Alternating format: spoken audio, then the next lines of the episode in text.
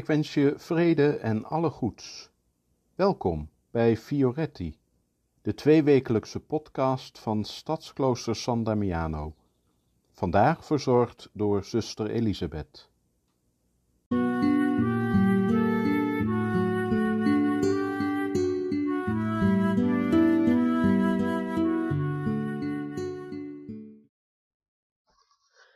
Verwondering. Nog steeds kan ik mij erover verbazen dat ik mij als zuster laat inspireren door een vrouw die ruim 800 jaar geleden leefde, Clara van Assisi.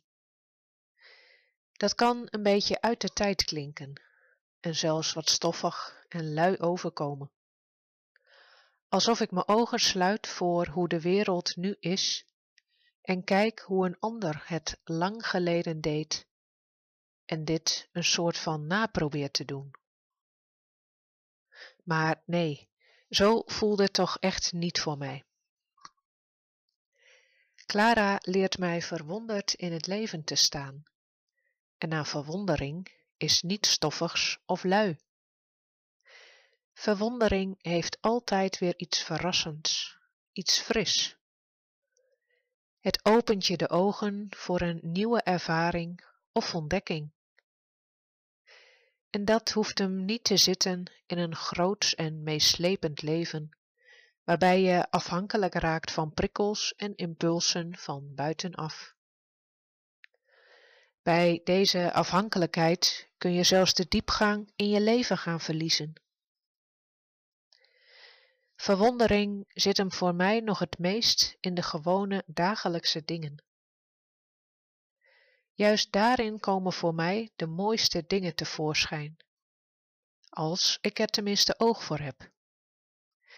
Juist dat leert Clara van Assisi mij. Ze leefde veelal in de beslotenheid van het klooster in San Damiano, Assisi. En juist omdat zij in beslotenheid en veelal dus op dezelfde plek leefde, opende de wereld zich voor haar in al zijn facetten. Juist in het kleine eenvoudige kunnen de mooiste dingen aan je verschijnen.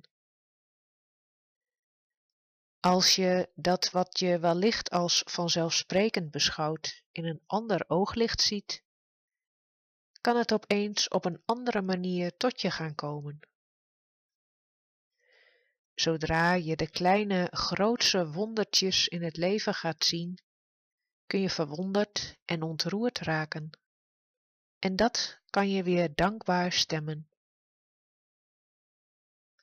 Zo helpt het mij om aan het eind van de dag even terug te blikken op de dag en na te gaan waar ik dankbaar voor ben. Dan verwonder ik er mij meestal over hoeveel mooie momenten er die dag waren, zelfs al lijkt het een gewone dag. Ik schrijf ze ook op. Zo krijg ik een lange ketting van dagelijkse belevenissen, hoe klein ook, die mij verwonderen en dankbaar stemmen.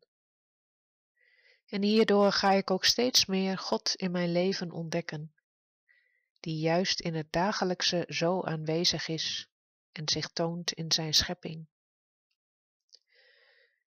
Zo verwonder ik mij over de reuzendalia die ik net in de tuin geplukt heb. Hij is wel twintig centimeter in doorsnee. Het is ongelooflijk hoe zo'n bloem is opgebouwd en volledig zichzelf is.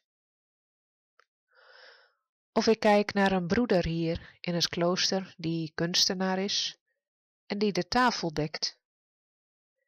Aandachtig en zorgvuldig positioneert hij de kopjes, borden en het bestek, zodat het er uitnodigend uitziet om aan te schuiven. Het is fascinerend op hoeveel manieren je het eetgerei kunt neerzetten. Zo vind je het wonder in het alledaagse, als je er oog voor kunt hebben. Ik nodig je uit om de komende tijd geregeld eens stil te staan bij de vraag: wie of wat verwondert mij vandaag? Waar ging voor mij het leven open? En wat doet dat met mij Je kunt het opschrijven. Ook zijn er speciale apps voor.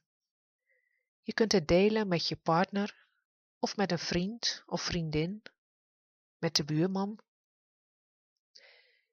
Ik wens je toe dat je je zo steeds meer mag verwonderen in je leven en dat het je vrede en vreugde mag brengen.